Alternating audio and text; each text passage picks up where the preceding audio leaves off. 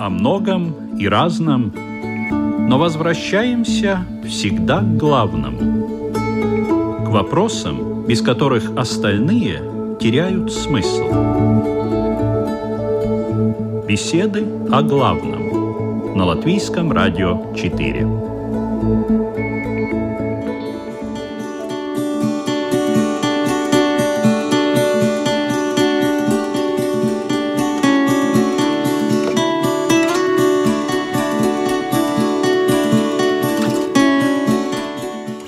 Здравствуйте, уважаемые радиослушатели! В эфире беседы о главном и ведущая программы Людмила Вавинска.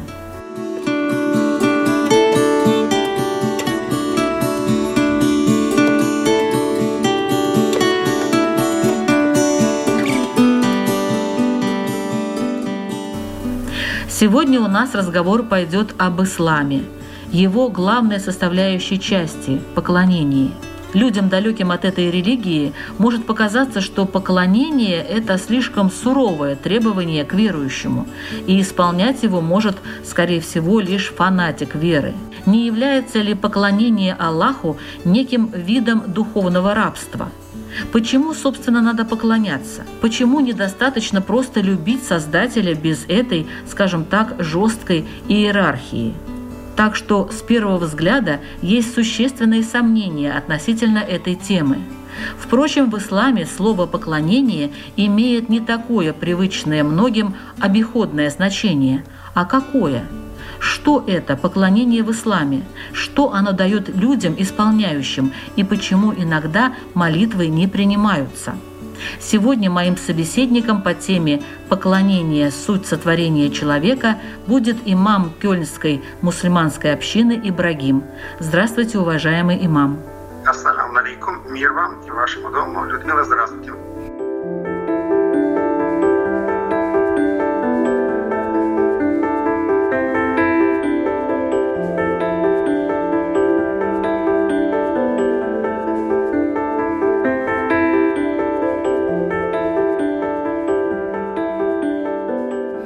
Почему был сотворен человек? Вот это первый вопрос. И он, естественно, для любого человека, который живет в этом мире и не связан с религией. Зачем такому великому и самодостаточному Богу дополнительное поклонение? Слава Богу, в такой прекрасной студии изучения ислама этому есть прекрасные ответы, которые удовлетворяют потребности души. И я предлагаю сегодня эту обширную тему рассмотреть немножко с одним извинением, предисловием, и потом мы вернемся к другим нашим темам. А именно, извинения за термины, которые, может быть, слушателю покажутся непривычными, например, как Аллах, намаз, эго, то есть наш эгоизм, навс. Да? Как бы там ни хотелось, все религии пришли с Аравийского полуострова. Иисус, мир ему, со своим иерамейским языком, мой любимый пророк, он тоже говорил не Бог, как мы говорим по-русски, а Эллах, это его иерамейский язык. И если сейчас читатель, допустим, посмотрит на арабский мир, там живут очень много миллионов христиан, арабов, не только мусульман, которые, читая Библию, произносят в Библии за место имя Бога, как мы у нас по-русски, Аллах. То есть такие термины, по идее, они присущны всем верующим, потому что источник веры один – все три большие религии, как и иудаизм, христианство, ислам, корень их произрастания от единобожия пророка Авраама, мир ему. Это было, так скажем, первое извинение. Теперь так бы маленькое предисловие. Многие люди думают, что поклонение, что вера, это осталось в прошлом, это старое, да, это как бы не нужно. Но сам я пришел к исламу из католичества, и первые мои, скажем, шаги поклонения или в виде, как поклоняется моя бабушка, это было первое, что в моем подсознании, детском подсознании, значит, есть кто-то больше моей бабушки, большой бабушки, у которой она на коленях просит и поклоняется ей. Это были первые азы, так скажем, первые шаги моей вере. В конце концов, я, когда начал расти, начал замечать, что вся Вселенная имеет огромную мудрость. И эта мудрость нуждается в благодарности за все дары, которые человек получает. И автоматически человек, разницы нет, какого он вероисповедания. Он так сделан. Человек ищет того, кому он может выразить эту благодарность. Например, мы смотрим на, скажем, извините, корову, да, мы видим с ее выменем, что она создана для производства молока. видим пчелку, она создана для производства меда. А для чего же сделан человек? Так вот, как раз таки в моем подсознании я начал эти тайны раскрывать. Я понял, что я, как человек разумный, которому почему вся Вселенная, обязан или подталкиваюсь к благодарности, что является одной частью поклонения.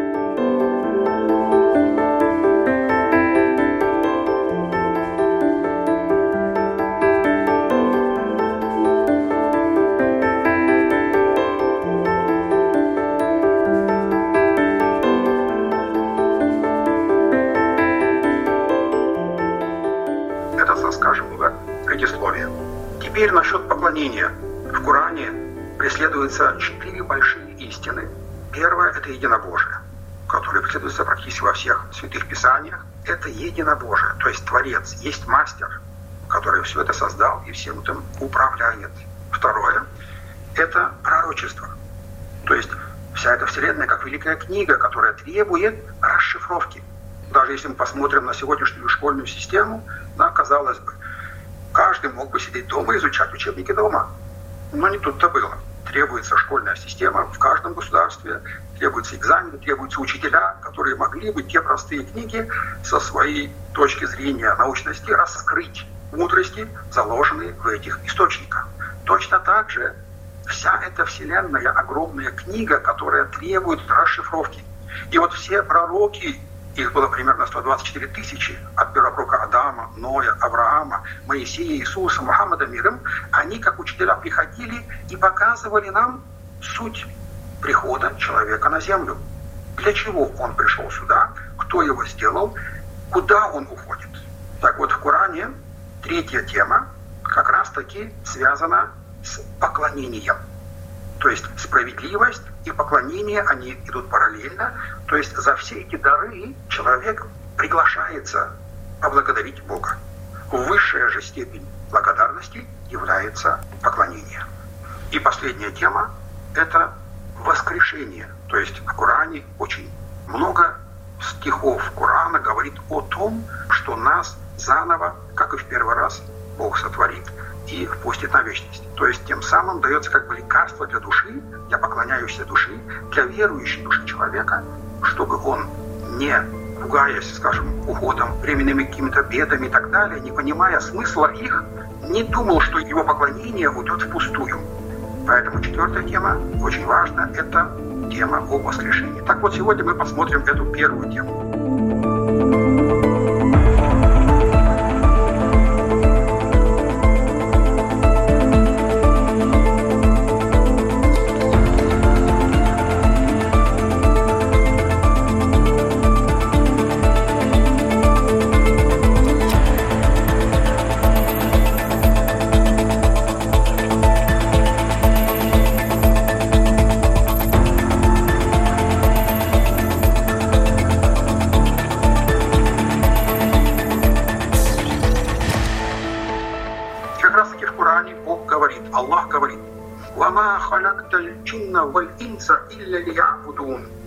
То есть, ведь я создал джинов и людей лишь только, чтобы они мне поклонялись. Это приказ Курана. И сделаю отступление, все пророки, абсолютно все пророки, делали поклоны ниц. Это было не установлено поклонение для них, и даже, может быть, вспомните староверы, челом бить ниц, то есть падать челом вниз, своим лбом касаться в поклоне землю.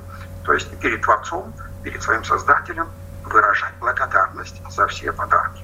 Так вот, в исламе же, как бы в понимании исламе, все человечество от Адама до пророка Мухаммада и до сегодняшних дней и до конца света, это как огромный институт знаний, как первый класс, второй класс, третий класс. Так вот, как может ученик шестого класса, скажем, отвергать седьмой класс? Было бы глупо. Или как бы учитель, скажем, девятого класса гордился, что он больше знают учителей из пятого класса. Тоже было глупо.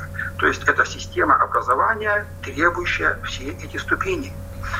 Точно так же, как христиане признают Моисея и его книгу, то есть Ветхий Завет, точно так же и мусульмане признают и Библию, и Ветхий Завет, понимая, что это одна из ступеней познания в огромной истине во Вселенной, вера в Творца, хозяина всего этого сущего. Ну, такой вопрос сразу возникает. В чем должно заключаться это поклонение? Это же не значит, наверное, что с утра до ночи человек должен бить поклоны, как вы говорите, стоять на коленях и просить милости у Бога. Конечно. Поклонений или предписаний в любой религии практически мало. И они легкие и приятны. Чтобы понять, почему поклонение необходимо, давайте сделаем опять же небольшое отступление. В одном из выражений один философ и даже и исламских ученых, теологи говорят, познавший себя познает Бога. И в иудаизме или в христианстве то же самое. Бог говорит в Писаниях, я сотворил человека по своему образу и подобию. То есть, конечно же, познав себя, это огромная наука, познав себя, мы сможем познать Творца. А именно, в нас Бог заложил, как в Коране говорится, эманетуль кюбра, великая эманет, э, веренная, временная какая-то вещь, как сокровищница. Этим является инструментом нашего эго.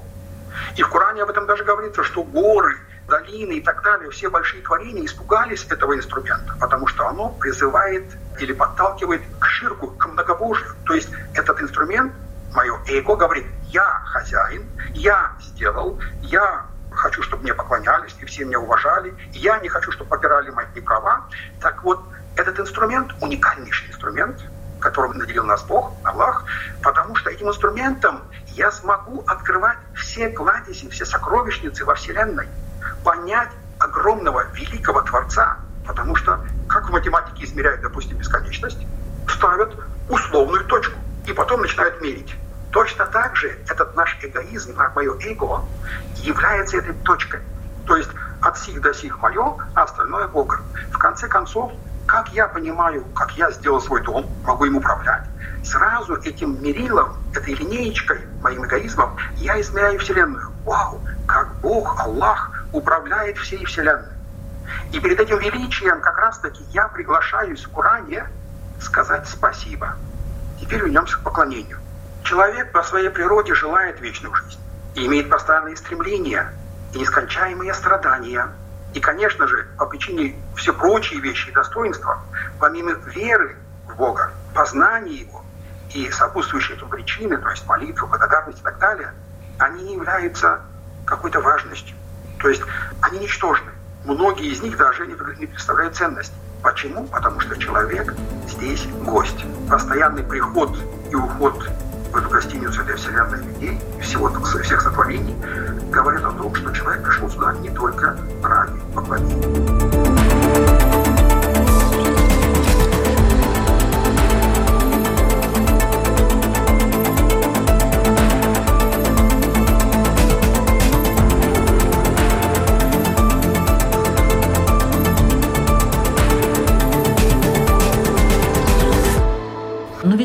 молитва и есть поклонение. А какая между ними разница?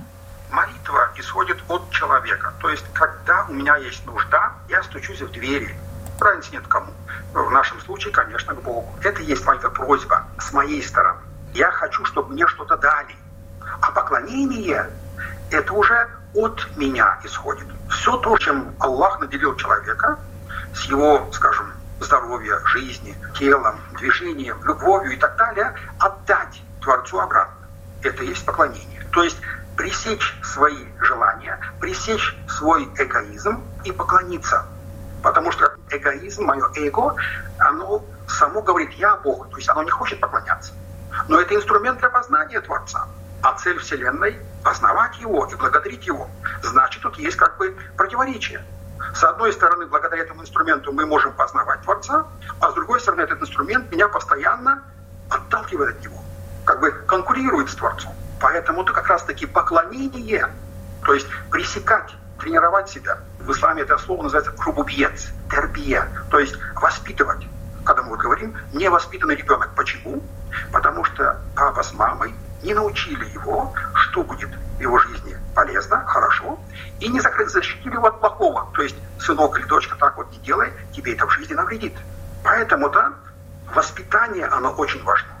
И как раз таки поклонение, разница от молитвы не к себе, а от себя. А каким образом Бог воспитывает нас? Мы же не слышим Его. вся эта книга, Вселенная, так и так Коран, а слово «краат» — чтение. Коран, читающий нам Вселенную. Конечно же, если бы книга на японском мне положили передо мной, я бы ее не понял. То есть мне нужен был бы переводчик. Как раз таки все пророки, и в том числе последний пророк Мухаммад, мир ему, они родственники так и так, они были переводчиками этой большой книги. Так вот, насчет воспитания Богом всего. В Коране, опять же, есть такие две большие темы. Рубубиет и убудиет. Рубубиет от слова раб, имя раб, то есть не в русском раб, то есть слуга, нет. А по-арабски раб означает вот это как слово тербия, воспитатель, тот, который удовлетворяет потребности всех созданий, абсолютно всех, от атома до звезд. И второй круг в Коране – это убудьет, то есть благодарность по отношению к первому кругу. Во Вселенной есть воспитание, сейчас я раскрою, что это такое, и со стороны творений идет благодарность за это воспитание. В обращении к Господу, к Аллаху, в молитве скрыта некая тайна поклонения. Потому что поклонение, когда оно искренне совершается, выражая свое бессилие с помощью молитвы, ища у него прибежища, свидетельствует о том, что есть тот, который меня слышит, кому я могу изложить свои просьбы. И в Коране излагающем, ясно излагающем, аеты показывают, что каждое создание во Вселенной прославляет своего Творца, что и является их видом поклонения. По-арабски это звучит так «Ваин миншаин илля юсаббиху бихамдихи». То есть нет ничего, что бы не прославляло своего Творца хвалой.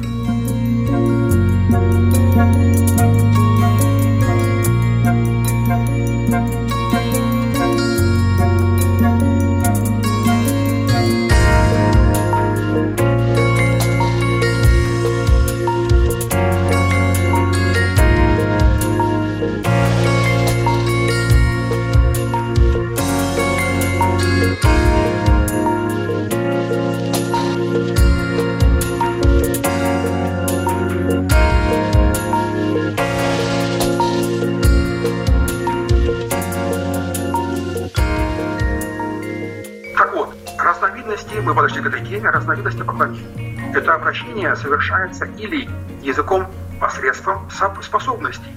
Например, обращение к своему Творцу всех растений и животных, каждый из которых посредством заложенных в них способностей просит от всемилостивого Господа воплощения в какую-либо форму и желает достичь раскрытия в себе его божественных имен. Например, скажем, дыня, в ее косточке заложена программа, опять же Богом, и она, даже если она не прорастет, эта косточка молится, о Бог, возможность раскрыться, чтобы я могла или мог показать всю красоту твоих творений, твоих имен. Или же второй вид – это обращение языком естественных потребностей, то есть обращение к Творцу всех живых существ относительно своих насущных потребностей, которые они не в состоянии обеспечить. Каждая из них для сохранения своей жизни этим языком естественных потребностей обращается к абсолютно щедрому чтобы он удовлетворил их средством к существованию. Новорожденный ягненок, не открыв глаза, уже ищет автоматическую имя. Откуда он этого, этого знает? Или, скажем, безглазый скорпион получает свое пропитание, безногая змея. То же самое. Или даже наше тело. Каждый атом в нашем теле молится и получает пропитание. Или же третий – это зов, вызванный крайней необходимостью. Каждое живое существо, обладающее душой, оказавшись в затруднении, в целях спасения, взывает о помощи, ищет прибежище у своего неведомого покровителя. То есть в какой-то тяжелой ситуации животное начинает биться, где-то есть его мольба Богу. И при отсутствии каких-либо препятствий всегда они исполняются. Четвертый же вид, самый известный, это наша молитва. Не забываем, молитва и поклонение. Так вот, молитва – это как бы эссенция поклонения. Просьба и молитва, они очень, очень, так скажем, близки. Четвертый вид, самый известный, это наша молитва, просьба, обращение. И вот она же подразделяется на два вида. То есть человеческая молитва подразделяется на два вида. Первый основан на действиях. Второй – обращение сердцем и речью. Например, обращение к причинам, то есть ваш вопрос, скажем, наука, технологии и так далее, это причины осуществления это молитва действиями, обращение к Аллаху посредством действий. совокупность причин, то есть собирать их в кучу, сажать картошку, скажем, копать, нужно перекопать огород, нужно принести плоды, нужно там их посадить, закопать, поливать, ухаживать, опрыскивать и так далее. Совокупность этих причин нужна не для создания результата, а для того, чтобы войти в некое соответствующее положение, благословимое Всевышним, и языком своего состояния просить у него результат. Даже пахота земли является, как мы уже сказали, стуком поворота сокровищниц милости.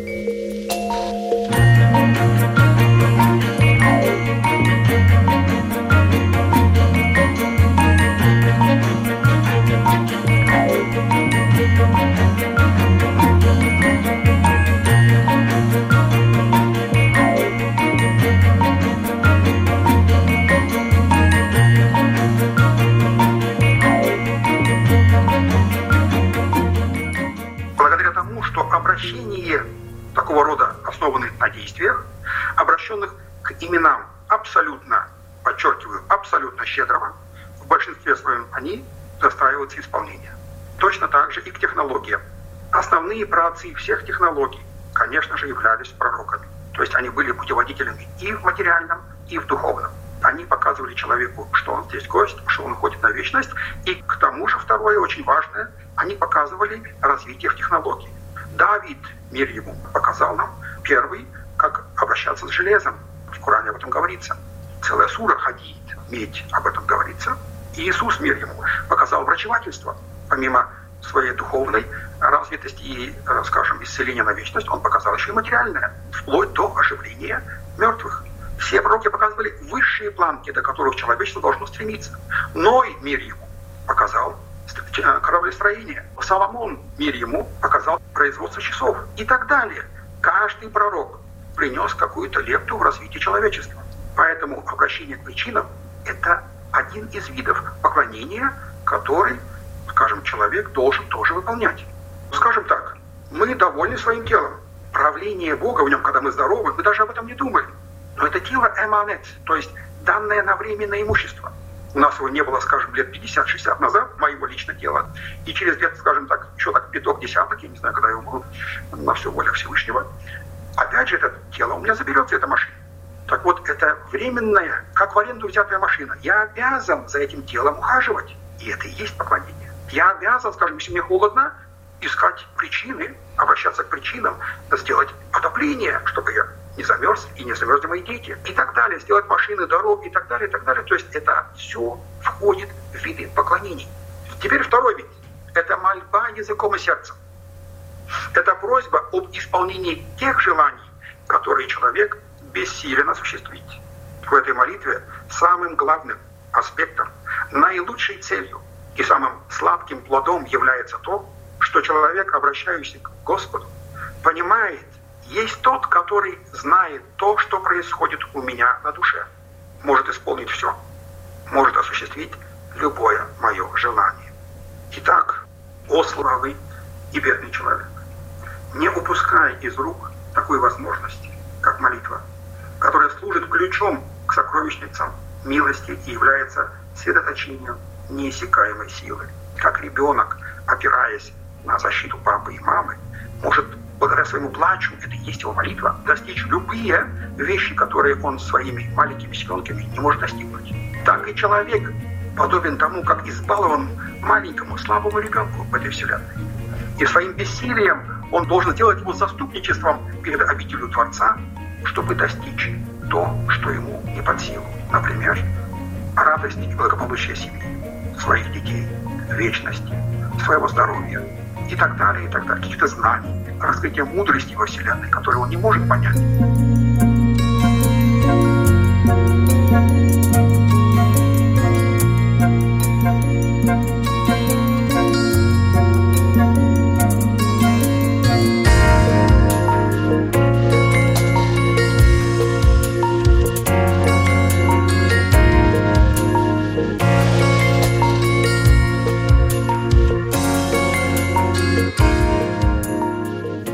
Я хочу напомнить, что вы слушаете программу «Беседы о главном». Сегодня мы вместе с моим собеседником, имамом Кёльнской мусульманской общины Ибрагимом, обсуждаем тему «Поклонение. Суть сотворения человека».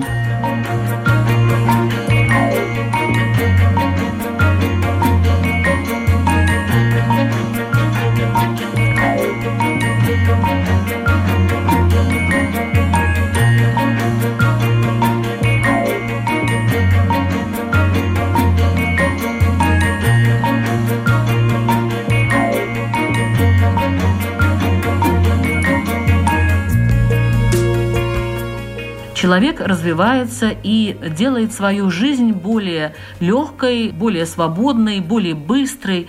Но технический прогресс – это еще и уничтожение части нашей планеты. Это вредные технологии, это опасные вещества, которые губят нашу планету. Как в этом случае понимать поклонение человека современного Богу? То, что производит человек или то, что является первым его видом поклонения, то есть обращение к причинам, или, так скажем, пытаться облаготворить свою жизнь, облегчить ее, и при этом, конечно же, получаются некоторые вещи, из-за которых он вредит Вселенной.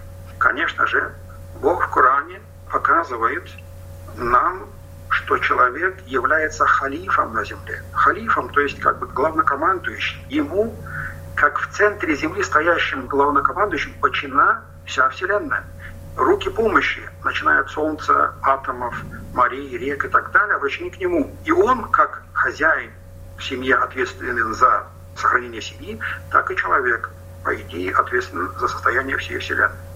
Одна из такая прекрасная притча, то есть не даже не притча, а это достоверные предания о том, что один из халифов, их было четверо, четыре халифа, после пророка Мухаммада мира, посланник Умаш, мир ему, так вот при его справедливейшем правлении и волки были сыты, и овцы целые. То есть он следил не только за верующими, но и за всем положением в природе и так далее. То есть это обязанность человека защищать природу и не вредить окружающей среде, потому что это тоже творение Бога, и ответственность за это лежит, конечно же, на человеке. Но человек пользуется, я считаю, что не совсем э, справедливо и правильно по отношению к своей планете, пользуется своими возможностями, развивает технологии, которые губят то, что создано Богом. Разве те люди, которые создают вредные технологии, они поклоняются Богу? Разве они действительно хотят сделать так, чтобы было хорошо всем? Или это невозможно сделать хорошо всем, и Бог и наказывает и таких людей, и такое общество? А может и не наказывает, может быть ждет, пока человек уже напалмом сожжет всю планету, и тогда, как говорится, сам себя наказал. Но тогда уже он сам себя наказал.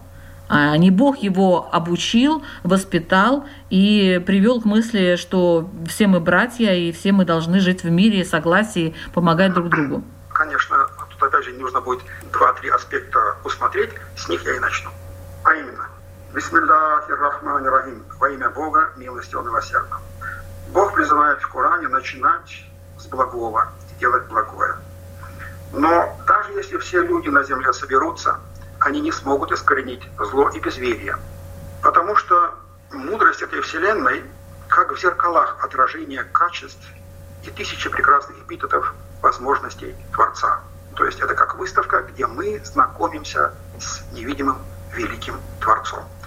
Поэтому если все человечество соберется уничтожить, захочет скорпиона, ненужного, казалось бы, животного скорпиона, не сможет это сделать. Потому что имя Творца, его воля требует его присутствия. Точно так же, как и одно из имен Бога, показывающее прямой путь, требует присутствия верующих, также и имя Бога, наказывающее или качество, что он может наказать, требуется автоматически тех, кто будет идти по пути нехорошему, так скажем, безверию. Например, как бы я мог познать человека, что он самый лучший доктор? Он может мне рассказывать тысячу раз, я самый лучший доктор в городе. Но как только он, даже ничего не говоря, вылечит, скажем, сотню больных, это его действие само за себя скажет и докажет, что он лучший доктор. Поэтому-то одно из имен Бога исцеляющий, и оно требует болезни, чтобы мы познали его как исцеляющий.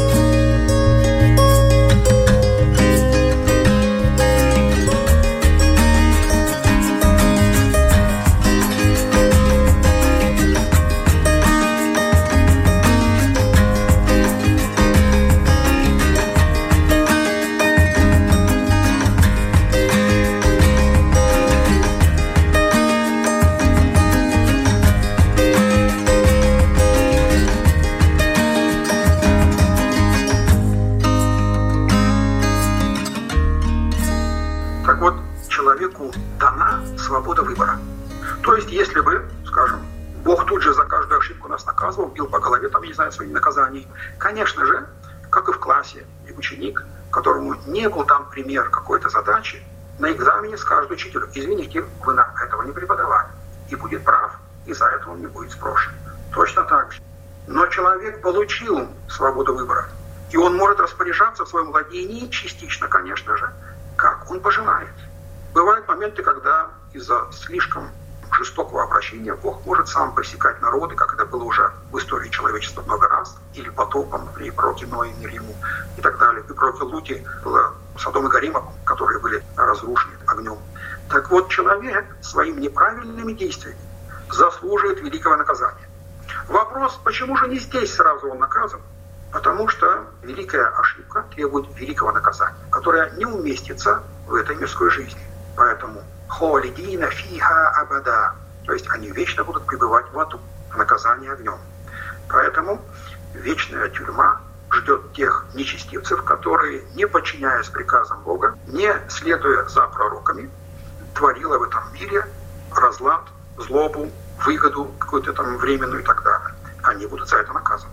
И поэтому на человеке лежит обязанность пресекать себя в первую очередь. То есть это и есть большой джихад.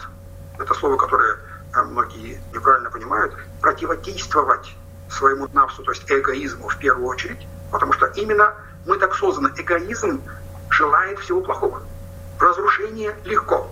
И именно разумом, сердцем, книгами, пророками мы должны воспитывать свой эгоизм. И те, кто поленились или не присоединились к этому воспитанию, конечно же, становятся на путь разрушения. И за это они будут наказаны. Частично здесь, частично или абсолютно в вечности. После этого обычно возникает у людей такой вопрос. А не произойдет ли так, что вообще эта наша маленькая планетка будет уничтожена? То есть Бог этого не допустит, как я понимаю. Вы что, обязательно? Про это сказали все пророки.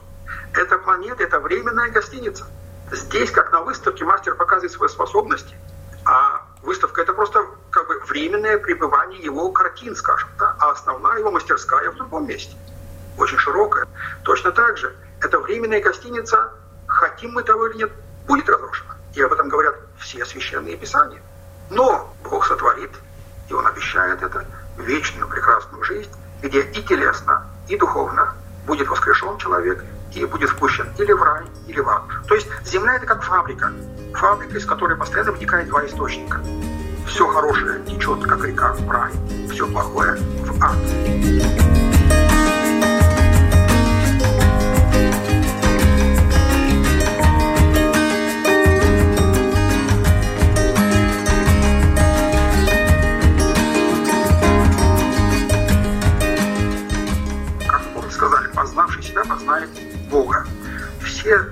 Системы во Вселенной или в человеке, или в государствах – это примеры подражания, как будет делать Творец с нами или совсем в вечности.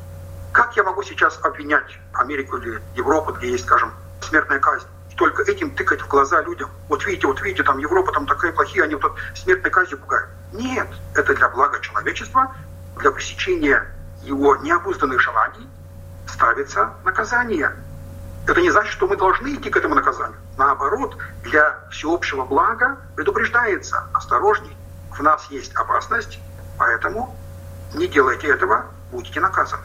Точно так же Бог, Аллах, во Вселенной ставит эти законы и говорит, не делай этого, будешь наказан. А как он это говорит? Конечно же, через Писание, через пророков, через книги. Если вы посмотрите шариат, то есть закон Моисея, мир ему, кстати, он был очень тяжелым.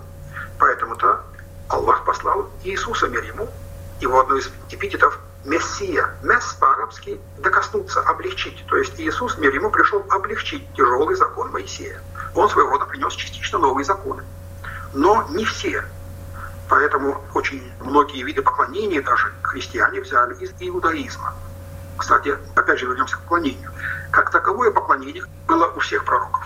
Но они на первых этапах своей умме, своей общине не давали все, все общего поклонения. Как в первом классе, скажем, мальчики, там девочки, яблочко плюс яблочко, такие вопросы задаются, а уже в пятом-шестом классе геометрия, да, уже на более высоком уровне. Точно так же все человечество через этих, этих прекрасных пророков и книги получили знания, как им спастись, как им правильно идти. Рода инструкции, можно сказать. Все пророки получали инструкции, но только четыре больших пророка как Моисей, Дауд, Иисус и Мухаммед получили как бы законодательные книги. То есть уже к заканчиванию образования человечества Аллах посылал последний кодекс шариат законов, на которые мы обязаны опираться. Так вот, ислам является последней законодательной книгой, где все от А до Я расписывается и объясняется, за какие поступки я буду награжден, за какие я буду наказан.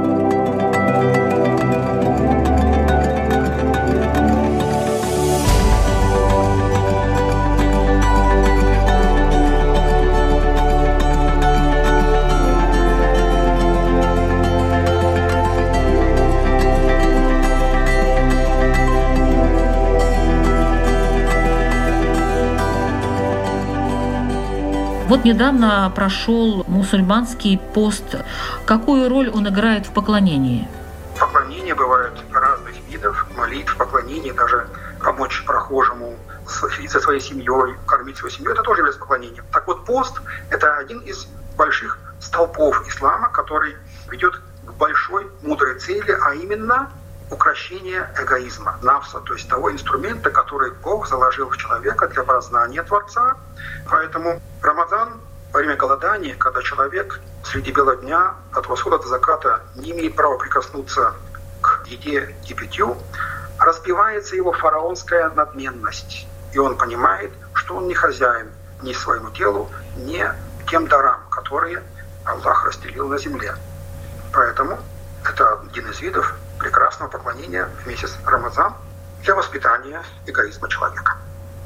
А вот такой вопрос. Почему иногда молитва не принимается? Как мы уже сказали, как вера, вера в Творца требует молитву, обращения к Нему, так и вследствие этого человеческой природе, которая нуждается в подарках и обращении к Творцу, в Коране Бог спрашивает, Аллах спрашивает, какой смысл в вашем существовании – если нет вашего обращения. Кульма я'баубикум робби лавля туаукум. То есть, если нет вашего обращения ко мне, зачем тогда, в кавычках сказать, нужен я? Аллах хочет показать свое правление, свой рубубият, то, что все дает Он, то, что сердце бьет Он, то, что глаза увлажняет Он и так далее. Жизнь дарует Он, кормление тоже дарует Он. Поэтому, чтобы выразить ту нужду в человеке заложена слабость. Этом прекрасном из Корана он говорит, Аллах не озаботился бы о вас, если бы не ваше воззвание. Уд'уни астаджиблякум.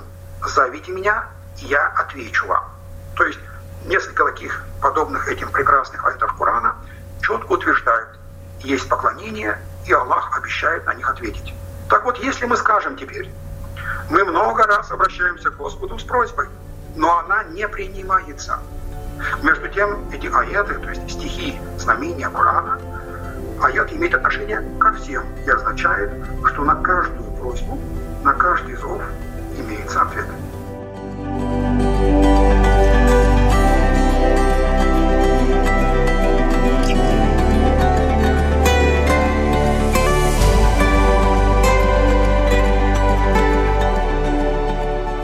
ответ – это одно, принять просьбу,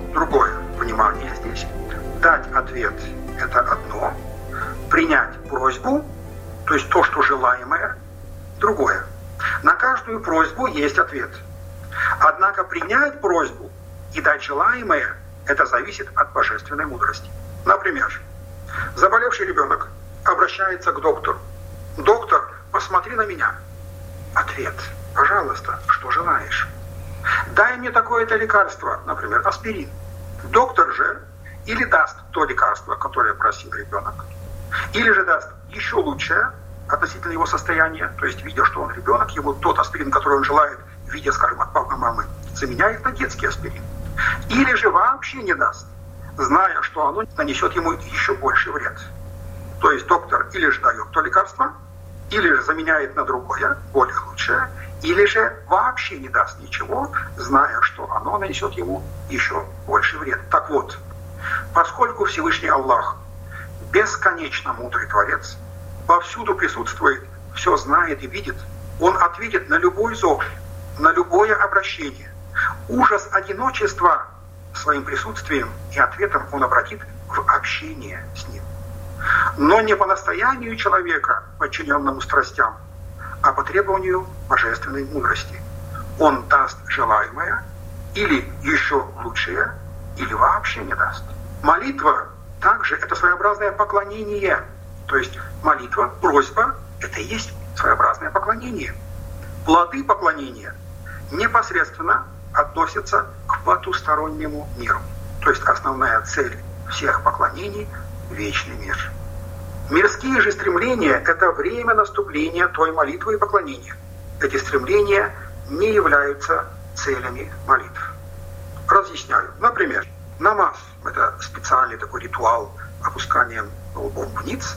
Это намаз. И дуа – молитвы, связанные с отсутствием дождя. Есть такое, скажем, в арабских странах это очень распространено, отсутствие дождя. Люди выходят всей деревни или всем городом, поднимая руки и просят Творца смилостиваться и дать дождя. Это один из видов поклонения. Отсутствие дождя является временем данного вида поклонения. Иначе этот намаз и это воззвание не совершается для того, чтобы призвать дождь. Засуха – это время, когда Аллах желает, помимо нормальных установленных поклонений, пообщаться с нами еще больше, чтобы мы выразили свою нужду чтобы мы показали, что Он есть Творец. И поэтому Он ставит это время. И цель только ради дождя, если будет присутствовать, то есть мы вышли, да, вот засуха, мы вышли, о Боже, дай дождь, дождь пошел, или только ради этого, это поклонение будет неискренним и недостойно принятия. То есть за него награда или частично, или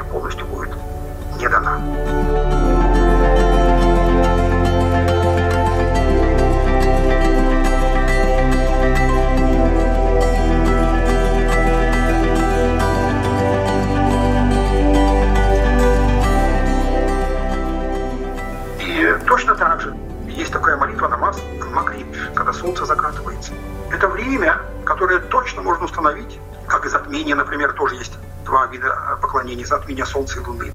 Это время, когда Бог, показывая свое величие, призывает нас преклониться перед Его величием, поблагодарить за все эти подарки, которые Он имеет, которые Он дал человеку.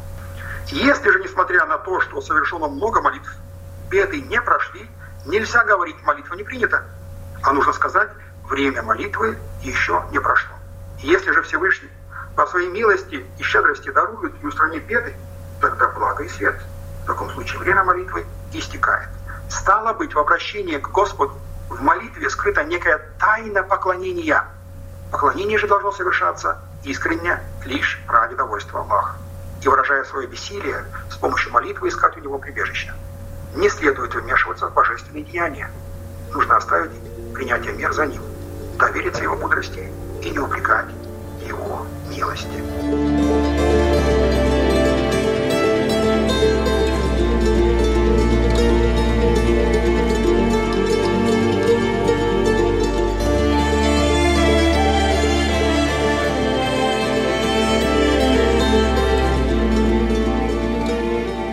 В заключение традиционный вопрос задает его сегодня имам Ибрагим. Многие люди упрекают Творца за свою болезнь, жалуясь, недовольны этой болезнью. Как вы считаете, болезнь, к какой стадии она относится? Это поклонение или нет? Это подарок или наказание? Спасибо за вопрос. Вы слушали программу «Беседы о главном». Напоминаю, что мы звучим каждую среду в 2 часа дня на Латвийском радио 4. Повтор в воскресенье в 7 часов вечера. Ведущая Людмила Вавинска. Всего доброго.